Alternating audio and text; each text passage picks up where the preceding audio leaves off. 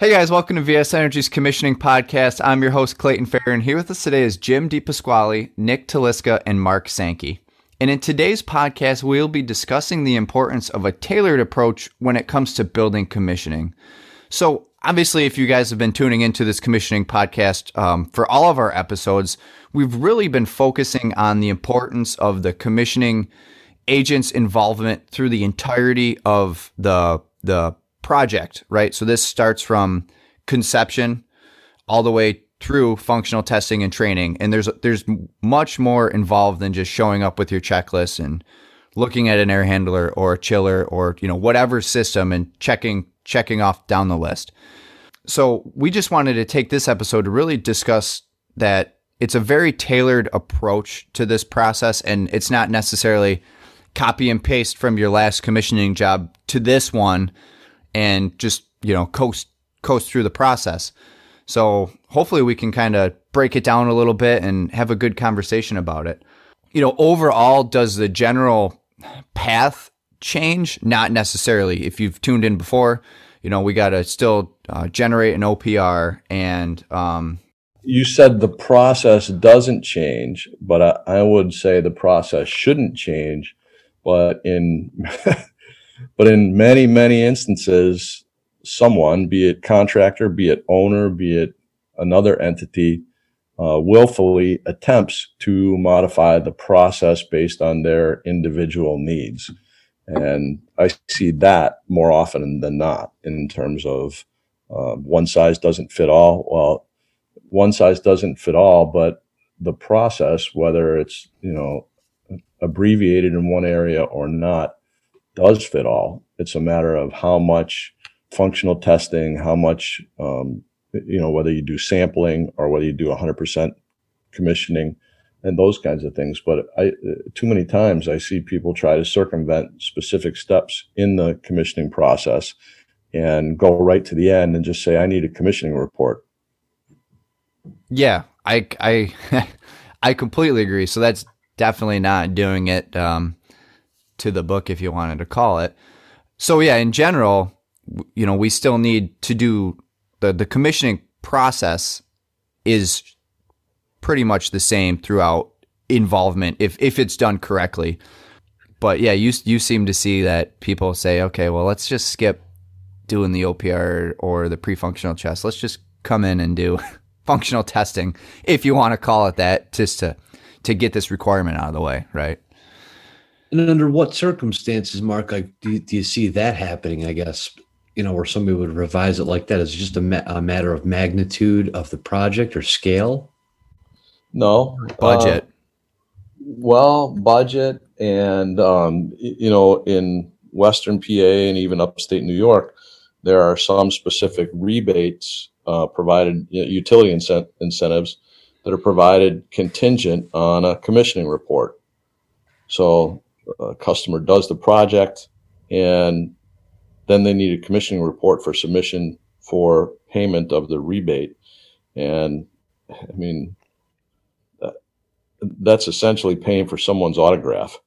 Gotcha. And you're not going through the process of actually commissioning, just looking for the certification, if you will. Right. Or if you are, it's extremely abbreviated and in no way uh, representative of the performance of the system in totality. Hmm.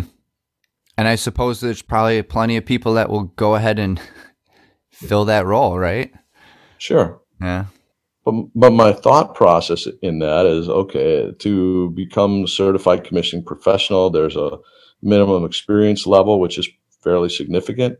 There's um, requirement for systems knowledge, which is fairly extensive. There's testing and there's certification. And if you go through all that and you you you know become a certified commissioning professional and you have any self-respect, why will you you know compromise your personal integrity, potentially your reputation for a few bucks? Could could not we say the same thing uh, could happen in, in the engineering phase? I mean, Jim, is there an equivalent of like taking like I just want a chiller plant design? Does anybody ever say that? I'm not worried about the details. Um, I mean, probably in a different way than what Mark was describing earlier. I, I don't really see people looking f- to get a quick like autograph to get an incentive. I mean, the, most of the times I see that it's just you know an, an owner trying to reduce costs or a design build contractor trying to you know reduce design fees, and it's usually probably more the inexperienced owners or contractors that don't see the value in you know a good design team. Sure. Yeah, yeah. I I don't see that directly translating to the um, design phase, but or the design team. So like we're kind of focusing right now saying that, you know, the owner is pushing the shortcut if you wanted to call it that, right? But I can imagine on the design end and obviously on the commissioning end, um, those shortcuts can be made by just doing, you know, we'll we'll call it copy and paste, right? Like you know, I can imagine you do, there's a lot of copy and paste stuff going on in the design world and the commissioning world saying, you know, this is my pre-functional checklist or my functional test. I'm going to just take it from the last one, move on. Like we don't really care about the little details. We just want to make sure the unit starts, sh- shuts off, Yeah. goes into heating, goes into cooling. All is good. Whereas like they don't look at it systematically, and obviously that is where uh, issues can arise as well. Yeah, and I think what Mark was talking about, you know, specifically with the example of getting an autograph for you know, some sort of um, you know incentive. I'd imagine that those types of shortcuts are happening later down the process, right? Oh, That's they're probably not the that- that's yeah, that's probably not happening at pre-design or design. Right. Yeah. Um, No, and you know, to Jim's point, you see it everywhere, uh, know, in the design build uh, field or um, developer projects, uh, especially on the engineering side. Well, you know, we'll pay this much, you know, and then they uh, as a percentage of the project cost, or you know, and, and I've seen that number go from you know seven percent, eight percent down to three percent or Yeah. sometimes less, which is nonsensical, even with the benefits. And I know we're talking cut and paste is a negative, but cut and paste is essentially taking what we've already learned and reusing it, which is a good thing. hmm But with the in the context of engineering or commissioning or anything else, you have to be mindful that this is a new project, and all you've really done is copied and pasted what should be a framework for your future intended work. Hmm. Well put. Yeah, you, you, I guess if if you're going to copy and paste, you you better fully edit whatever you just pasted. yeah. right? Exactly. Yeah. Like don't don't don't got to read copy and it all. paste Yeah. and then get distracted by an email and forget that you just copied and pasted. Yes. and, you know. Any funny personal stories there, Jim, you'd like to share? Oh, me personally, none whatsoever. No, well, you know, I've heard I've heard from a friend a lot of stories, Yeah. Yeah, but I got the same friends. Yeah. Uh, no, and I think the reason why we're probably talking about this with commissioning, you know, is that sometimes, I mean, obviously we've talked about it, projects are done completely and there's no talk of commissioning sometimes.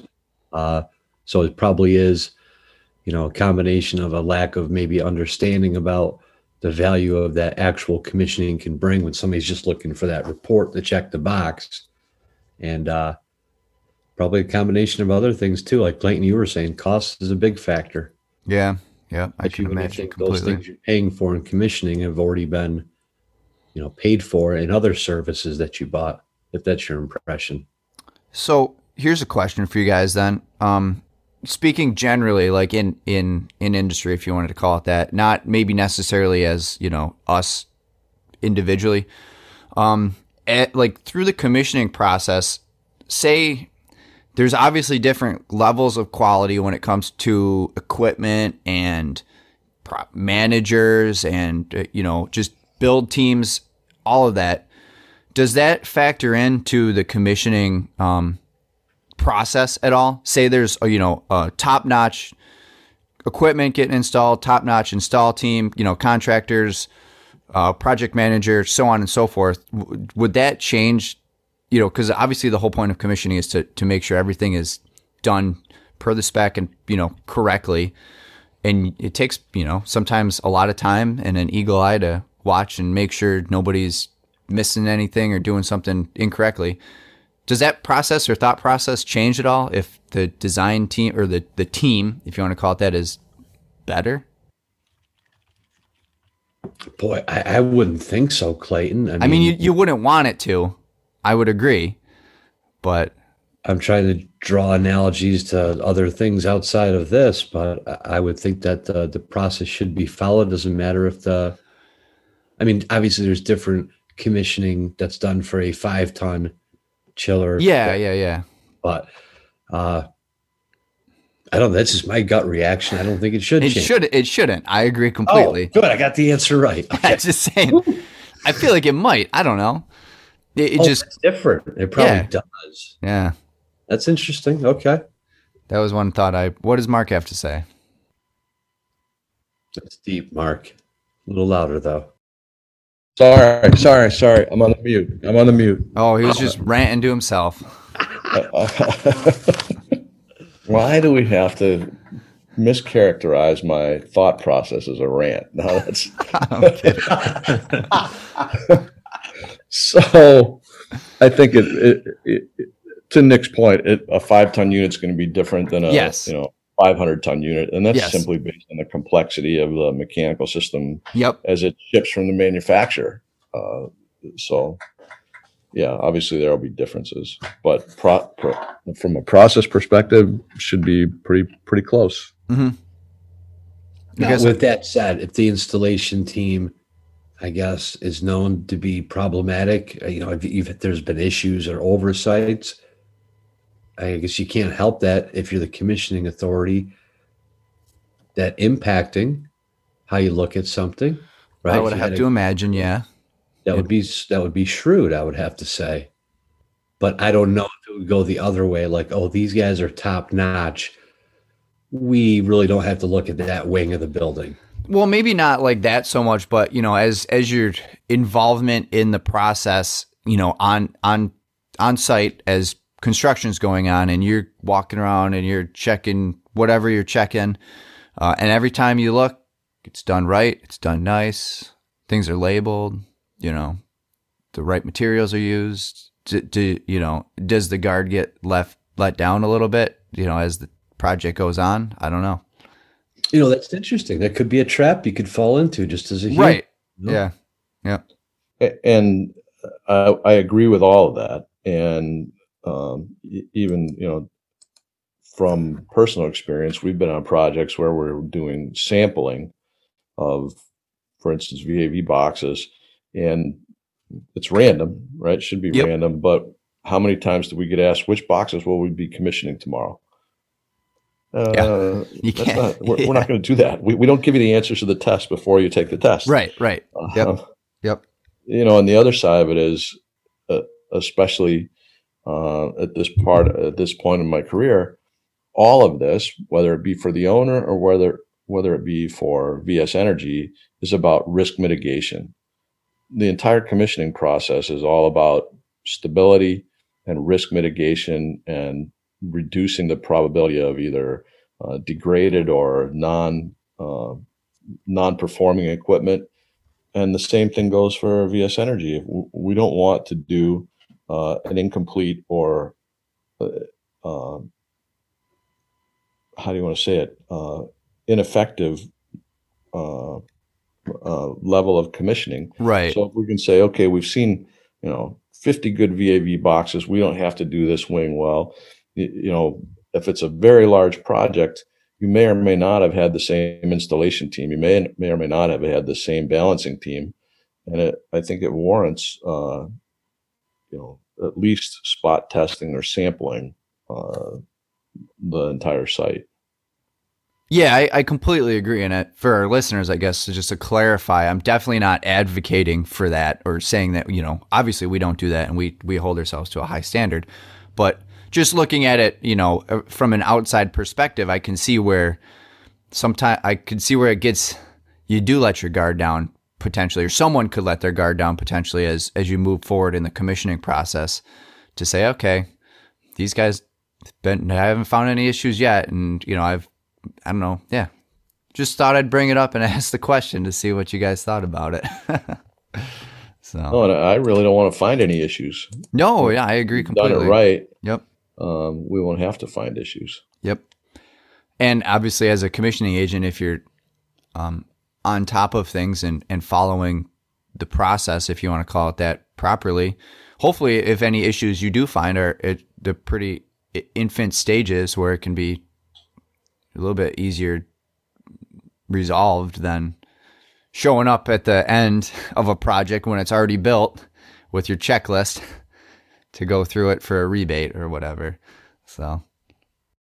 So uh, um, I'm gonna I'm gonna basically uh, paraphrase Adam Muggleton's um, basically his six steps, which is uh, pre-design, design, construction phase, uh, commissioning, integrated system testing, and then uh, six to twelve month defects. So he cites all six of those steps or phases as full commissioning authority scope of work. But then phase four, where dynamic commissioning phase on site is, in his opinion, the minimum commissioning scope of work. All right. So that goes to, uh, well, we need a, a signature or a, you Right. know, a- an extremely abbreviated testing phase for fulfillment of some obligation, whether it be a utility rebate or some other, you know, uh, um, rebate. And in in some ways, I guess I can understand that. And uh, I don't know if you've been involved, Jim or Nick, in a boiler MACT study, MACT, which is basically a EPA requirement for uh, solid or liquid fuel boilers to evaluate their uh, operational control and pollution control technologies. And that skips basically every step right up to uh, dynamic commissioning, which is, you know, test and evaluation of the methodologies for controlling the boiler. But it's also very rigid in terms of the things they want to see in that. So it, it um, defines the detail required for that dynamic commissioning process. I just I, I just hate to see uh you know when we say oh one size doesn't fit all that's a fact. But when we get requests from owners or contractors uh, we just need a we need a commissioning report.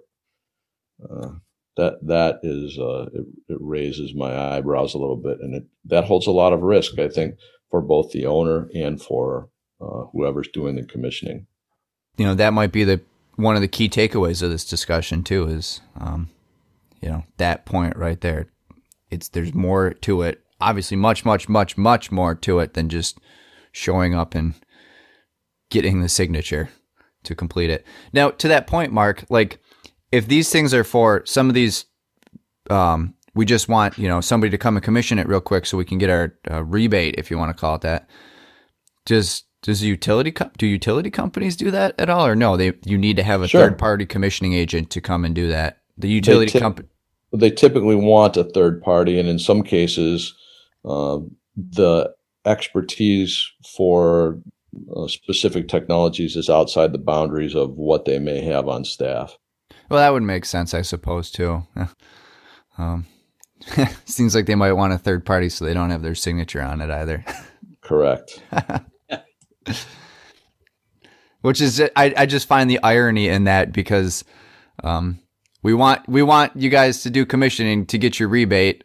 As long as you get your signature we don't care. We'll give you the rebate but we don't want to be the ones doing that because you should do it completely. You know the commissioning process should be done right. I don't know. Yep. Well, each job needs a tailored approach. I mean, uh, uh, you know, when you draw the spectrum between uh, heavy industrial and an office building, there's no possible way that it, you know what you do in the Yes. office would would even you know carry water at an industrial facility. And if you took your your um, pre-functional testing checklist to the the office building, well, it, it would make no sense. So that goes back to our cut and paste. Uh, Mhm. Would you absolutely need to need to tailor the approach, and even in industrials, um, you know, a precision manufacturing facility is different than a uh, glass or steel facility or Mhm. heavy industrial, and you know, th- there are a whole different set of metrics that may or may or may not make their way into the uh, commissioning portion of the project. Oh, I, I would have to agree completely with that one. I mean, um, you know, looking at it systematically or as a, you know, facility as a whole, there's a lot more that goes into play. Definitely. Um, could be pressurization, could be anything, uh, that, you know, yeah, the unit could start, shut off, heat, cool, whatever. But, you know, as a complete system, the way it operates can really affect downstream production, anything. So yeah, I agree. kind of the whole point of the tailored approach thing again is just saying like, um, you know, we you can't just take what you did before into one from one facility and copy and paste it into another facility because they com- could have completely different requirements aside from just how the just the mechanical equipment, you know, turning on and heating.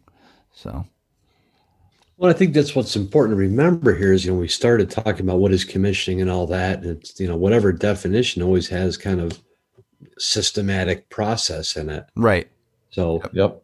yeah, I mean, that needs, I mean, obviously one size doesn't fit all because, and I think of scope and magnitude and complexity and all Mhm. that. But I guess that is the challenge we're talking about. The process needs to be preserved.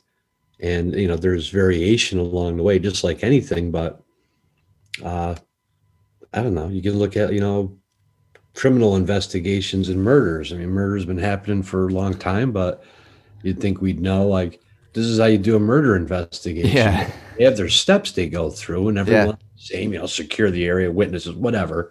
And then, but, you know, it goes in different tangents, but you always have to be kind of bringing it back to, okay, what is my role? What is my process here? Our process as the commissioning team, and, you know, adapt to everything else that goes on. But yeah, I think it's it's worthwhile discussing because the I guess the the lure to really deviate when you have a lot of pressures that we talk about, right? Coming from the customer, coming from the contractor, coming from different entities that uh can put a lot of pressure on, you know, one of the last things to happen in a project, you know, commissioning and issuing a commissioning report. So Mhm. very worthwhile stuff to keep in mind. Oh yeah, no, I completely agree. Another, you know, another point I guess er, is worth discussing is obviously, you know, like we said, everything, and this might require uh, some more, would have required some more forethought to answer, but obviously, you know, as you go forward in a project, you you have a plan, right? Everybody's got a plan. This is what we need. This is where we are. This is where we need to get. This is how what we're going to do to get there, depending on whoever's involved for whatever their you know requirements are. But um, you know that obviously doesn't always go to plan, and that can happen in the commissioning portion of it too, which is you know throughout the entirety of the project. But um, I don't know. Is there anything worth discussing or bringing up, or you know, past experiences where you know it something didn't go to plan? You needed to be able to adjust to that. You know, kind of quick on your feet thing. I, I think this might somewhat answer your, your question. I, I think in my experience, I come across a lot of up and coming commercial contractors, like commercial contractors who might be trying to make the jump, you know, into the next level of bigger projects. And for the Mhm. entirety of their career, um, they may have been at the threshold where commissioning as we know it is not necessarily uh, required by the energy code. You know, Right. they're working on smaller systems that just don't require the level um, of commissioning that you know we're really talking about here.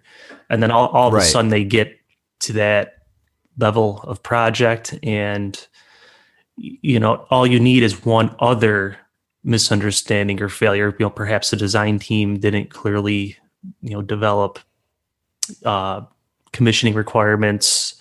There's no Mhm. OPR. You know, you- you've mentioned before. You've seen that many a times. You know, as soon as you get like I guess two sources of inexperience or failure, that's where I see everything's kind of that's when you're off to the races and right. you know things start to get bad very quickly.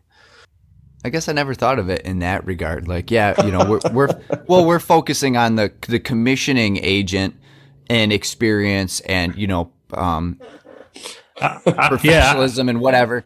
But then you, you got to look at the other side of it in uh, contractor end too. There's Yep. obviously a lot of contractors that aren't prepared to have a, a co- you know a full scale commissioning effort involved in a project. can yeah. I guess. I'm coming from it at a different angle where you know sometimes there, yeah, there might not even be a commissioning agent. You know, it could be at the start of the project, right? Like we've gotten we, at the beginning of this podcast, we even talked about how someone's looking for a signature. You know, later Yeah. on during construction, towards the end of the project, I guess uh, what what I was referring to is when the project's coming together. If you don't, you know, usually if there's one source of failure, someone else might be able to recognize it and correct it. But it's kind of like a, with a plane crash. You know, when it's never just one system that fails that causes a crash. Usually, they have multiple failures that contribute to the crash. And I guess going back to your original question, that's kind of where where I see the failures in, in commissioning. Well, and Jim, I agree with you that it's it's always. I mean, it's not always, but many times it's the smaller contractor that decides they're going to swing for the fence, and lo and behold, they do. They knock one out of the park, and then they have the winner's curse. Yep. So the winner's curse is like, holy shit! Now I have the job. And then they meet the commissioning agent who, you know, after the first two weeks, uh, they're threatening to throat punch him, and that's that's reality. That's a real Yep. story.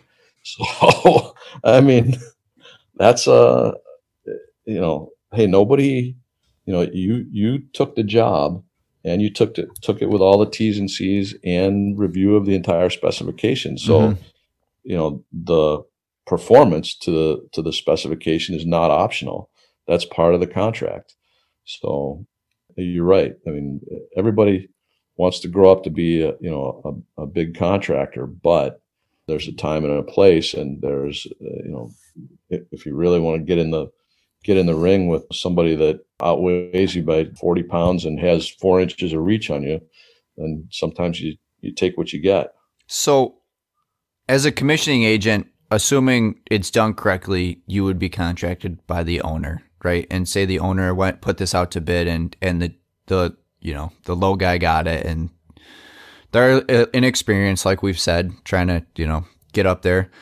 Um, as a commissioning agent, then everybody's goal is to obviously have the project completed on time, under budget. Uh, every you know everyone be happy. So, does your role change at all then, or no?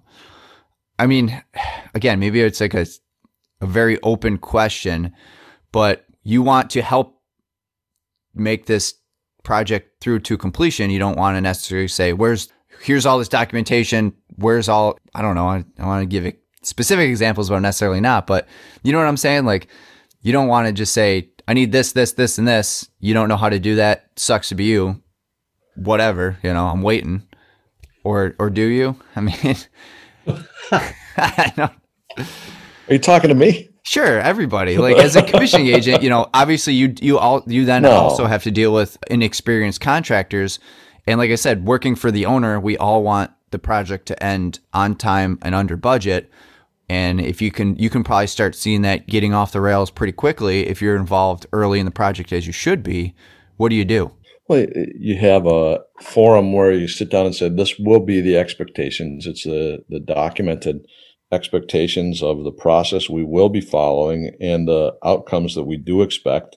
And if you have questions, if you need help in moving forward through this, then reach out. And we observe or assess that there may be an issue where there's a weakness or you know it could be problematic we'll communicate that as well. And the easiest way to do that is early in the process, not Right.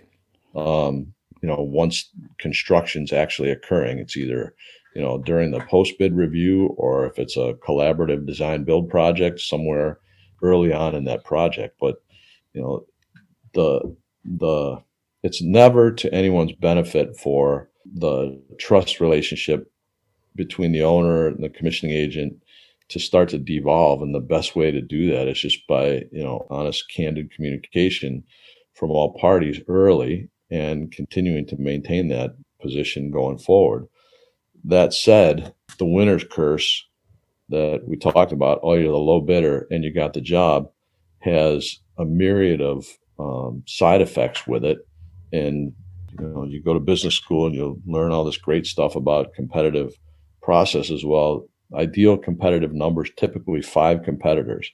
Once you get to the point where you have 10 15 18 bidders on a project there's only one explanation for the low bid. Mistakes. That's it. That's yeah. the only reason. So as soon as the award party is over the celebration is over the suffering begins. Yeah. The suffering from the subcontractors the suffering from employees um, and then it's just it becomes an endurance test and to see if they can weather the storm if they can beat up the subcontractors and suppliers enough to make up for their mistake and take enough shortcuts that during the installation phase and or improve their efficiency enough to uh, basically come out of it with their skin and that makes for a tough project yeah i was just going to kind of echo what you were saying i mean all these things point to you know, kind of, you know, getting involved early because you're going to have all these things happen, right? You know, yeah. Experienced contractors, key men mm-hmm. are pulled off onto other projects. Things just don't go right. So, you know, it all comes down to having the plan, but you need to adapt to the plan, you know, and we've had a lot of boxing references in this podcast, it seems. So I'll quote deep thinker Michael Gerard Tyson uh, also known as Iron Mike, who said everybody has a plan until they get punched in the face. And the key is, right, to have your plan be adaptable. Yeah. And being able to adjust to these things that we all know are going to happen. Yep. right. Does anyone does any one of us have a perfect project? No. Exactly. No. Some yeah. always goes wrong. Some are worse than others. But yep. Yep. Uh, you know, it's kind of funny. I find it ironic. Uh, uh we we I went into this conversation. You know, it's obviously titled "One Size Doesn't Fit All" and what have you. You can't copy and paste, but we keep coming back to the the whole notion of if you follow the the commissioning process, you know, that if you want to call it the ASHRAE guideline correctly, a lot of this can be avoided, mitigated, or if you, you catch it early. Um, hmm. so it's I don't know. I find it ironic. You know, one size doesn't fit all, but the process I guess is tech it should be the same throughout. I mean, I think that's that is the point of a process. And yeah, yep, yep. And I'll throw another quote out at you. Some guy named Demings. He was a real brilliant thinker. He said, "If you can't describe what you're doing as a process, you don't know what you're doing." And I think that goes commissioning. Like the process can deviate, but the process is the process. You know, I've we talk about. Uh, I know Mark brought up an Adam, Adam Muggleton post. Um, I saw one. We I think we brought it up in our podcast before about you know if you if you take the commissioning agent and you look at his or her checklist and they don't know what uh whatever a handful of these things on their 80%. checklist. Yeah, he yeah. if you if they can't tell you what eighty percent of the items are, yeah, then they they don't know what they're doing. That's a good one which is kind of funny. And again, it falls down to the copy and paste, and it's a systematic process, and uh, it's not, one size doesn't fit all in that regard, obviously, too. So, but like Jim said too, I mean, definitely edit and replace because you know you come across your arena commissioning report, and it's got the wrong customer site name. Oh yeah. Does yep. anything else really mean anything? I or mean, equipment name? I can imagine you get that a lot too. Like, oh, this isn't yeah. AHU three. You know, we're using the sheet for AHU seven. I don't know. Yeah, the copy and paste. Yeah, yeah. I mean, I just put myself in the, the, the client or the owner's shoes, and if I'm the one paying for yep. all this money for this commissioning and uh you know and i see something like that that would just drive me nuts so i keep i keep that in the back of my head every time i'm you know editing specifications and going through the mm-hmm. drawings just to you know make because I yeah that I would lose my mind. wow. that much money. We're supposed to be profession professionals here, and the, you're really getting into the specifics of the project and it's talking about a project in the other side. Well, imagine if country. you're paying somebody Right. to build your house and you showed up and they had the you know document titled for somebody else, Right. or a different address or whatever. Yeah. Yeah. So what do we think, gentlemen? Well, I think Any it's, uh, parting thoughts? Yeah. What do we want to? What do we? What else do we have to No, say? it's a lot of good information. I mean, you know, and, and uh, count my counsel to uh, customers obviously is we believe, and I think we have uh, proven out at least within um, the projects that we've been on that there's a significant value add from having commissioning entities involved early. Produces better outcomes, produces better cost effectiveness typically in terms of reviewing value added design, et cetera. But the concern, the risk management uh, portion of it, it doesn't benefit. I mean, you might as well just uh, go and find a signature online and find your own commissioning report and stick a name on it if all Right. you need to do is fulfill a requirement right. uh, for commissioning. Because, you know, in my experience, credible, experienced commissioning entities would not be engaged in those kinds of projects. And I guess I have a different opinion or definition of what credible and experienced and ethical commissioning is versus some folks because they all, you know, there's always somebody that'll do it for a buck. But um, in general, the r- responsible, reliable, and thorough commissioning entities will not. Well, I mean, it's a whole lot of um, risk on the commissioning entities part too, because you're not involved in the, the whole process. There's no OPR. Um, we don't know anything about, you know, you're looking at the, the engineering drawings as they're completed, not as they're being, you know, as it's going through. Um, you know, pre-functional checklist. You you don't have any information on any of that, any of the you know devices out in the field. So yeah, you you kind of setting yourself up for failure as a commissioning agent as well, going into it like that. So at least I would say, I don't know. Think about Yeah. you. You don't know anything about this job, and you're going to show up and just say, "Does do these turn on? Does it work? You know, RTUs, air handlers, chillers, but you don't know. You you don't know a lot about the job as a whole. You're just looking at it as little pieces and bits, and it's hard to put those together. I can imagine. Yeah, I agree. So, alrighty. Um, what do you guys think? We want to wrap this one up. So what's I mean, so did we cover like the main things you wanted to cover that you were thinking through? Basic. if I was to boil it down, like you, you just can't copy and paste, like, you know, functional tests or pre-functional tests from one job to another because the, like, the requirements of the system can be completely different. Uh, You know, the air handler obviously still needs to have, you know, freeze stat, fire stat. Um, it's got to be wired, you know, in series with uh, the the drives and all of that. But if you look at it as a system, like you know, we did a um, the the airport's requirements are different than a clean room's requirements. But if you look at the functional test, they could be kind of similar, but that you could be setting yourself up and the the whole job for failure by just looking at you know the functional test from the airport versus the functional test from the for the equipment for the clean room. You know what I mean? So I don't know. I just kind of want to boil down to that. You got to look at the the job as a whole and not just as little pieces and bits of do all these air handlers work and does the chiller work? Um, because there's Well, a lot more right. involved You in go- it to to have a successful job.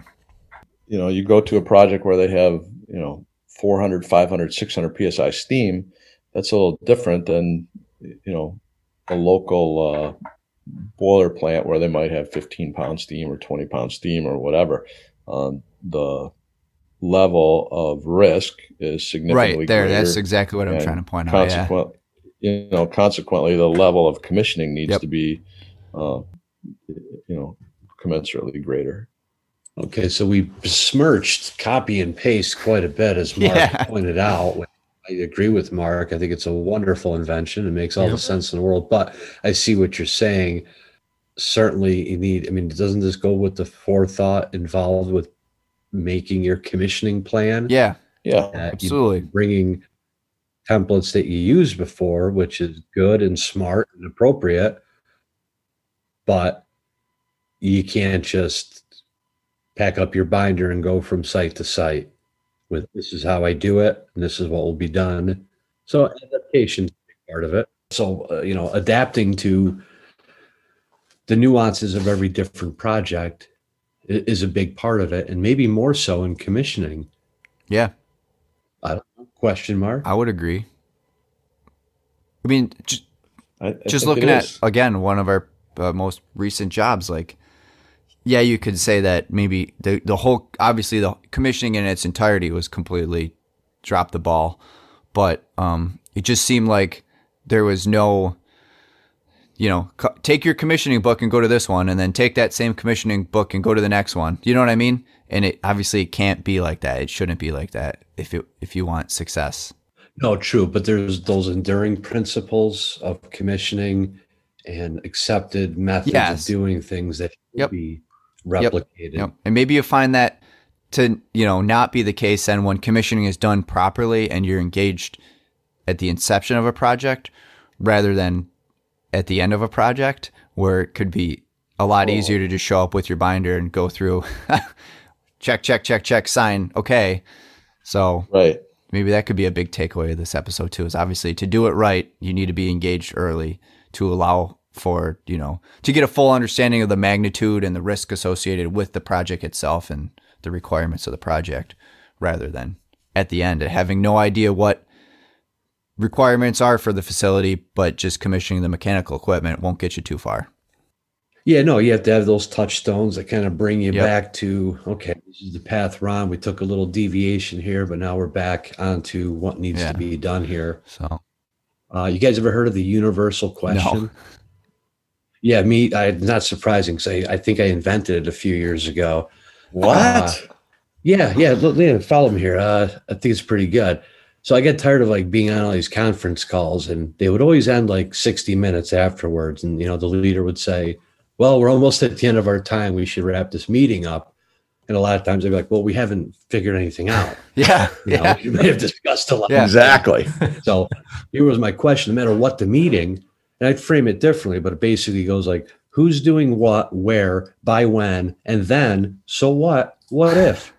And I basically wanted to know, okay, what are the takeaways here? Who's doing what? Where are they going to Yep. be doing it? When are they going to get it done? And then what happens after that? And then my favorite part is the so what? Like, okay, let's just check ourselves. Why are we doing this? You know, because I think that's more important than understanding what we're doing, especially Mm-hmm. the team.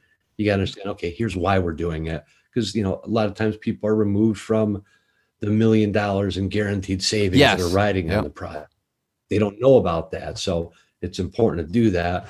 And then the last part was, you know, what if? What if things don't go wrong? What if you miss your flight? What if you can't get through all the buildings in three days? That sort of stuff. But it kind of helped me in a, in a weird way to, you know, kind of make sure I didn't get away from a meeting and be like, I just spent an hour of my life. Nobody knows what they're doing. And we're going to be back here in a week saying what happened. And everybody's going to go, nothing. Because I have two of those today. I have two of those today. Already? I have two. No, I have two of those meetings today. and, and my question is usually: Is this the meeting? Is this the get ready to get Yeah. ready meeting? What? Where are we at here in this? And I agree with you, Nick. And and usually I'm the guy asking, okay, so who's doing what, Uh, and when will it be done by? That's all I need to know. You know, and and sometimes shame on me. I don't give them the whys because in many respects, I don't care if they know why. I know that my mission is to get this, this, and this done. You know what I mean? And maybe that that makes me a curmudgeon. Is that what you call me? I think it is. That was the word that came to mind, but that's okay. well, I give you free license to the UniQ, as I've shortened it to, trademark patent pending, to add those other little clarifying questions of the wheres and the whens and whys and all that. that's it's just Yeah, so relatable I like to keep it simple. It's so relatable. That is that's awesome, Nick. And it's funny, I think a lot of people are just more um maybe not, but I feel like you go through those meetings like that in, in anything and people just are somebody doesn't want to stand up and say, "Yes, I'll do this by then" because then they're committed to it. So but you gotta make them. Oh Gotta yeah, force them with those questions. people like five minutes and this meeting is over, no matter what Yeah. happens. You know, five minutes the call's going to end because it's Yeah. an hour and everything has to be figured Yeah, out in an yeah. hour. Sometimes things can be figured out in ten Yeah. minutes too. So Do you still take the whole hour? I try not to, but Okay. if I'm not leading the call, All right, this is figured out. Talk to you guys later. Yeah. Okay. Anything else? No. Good. Talk to you when it's done. Time management. so adaptability, I think that is the thing that we all Yeah. must do. No, I agree. Well, Huh. I think with that being said, guys, we'll wrap this episode up if it technically hasn't been already. Um, so this has been a great episode. Hopefully, as a listener, you took something away from this. We I know we kind of covered this as a, a blanket statement um, about commissioning and and you know one size doesn't fit all. Don't copy and paste, but you can copy and paste. Just make sure it fits what you're doing properly and there is a process to be followed as we discussed in our previous commissioning episodes that really can help mitigate a lot of these issues.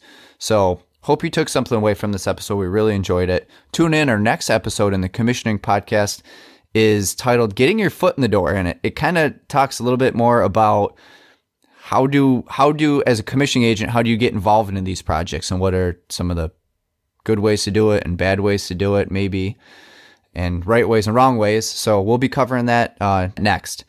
All right. So, so it's interesting. Next week we'll talk about how do we get involved and uh, you know how do you find projects.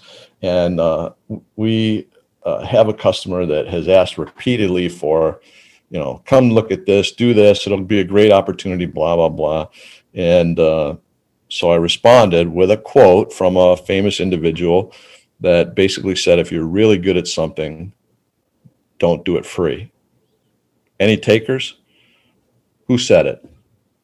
And uh, Nick, I know you think "What? it's Mark. It's got to be Jack Welch. It wasn't Jack Welch. I'm going to guess Frank Was- Zappa. Was, was it Albert Einstein?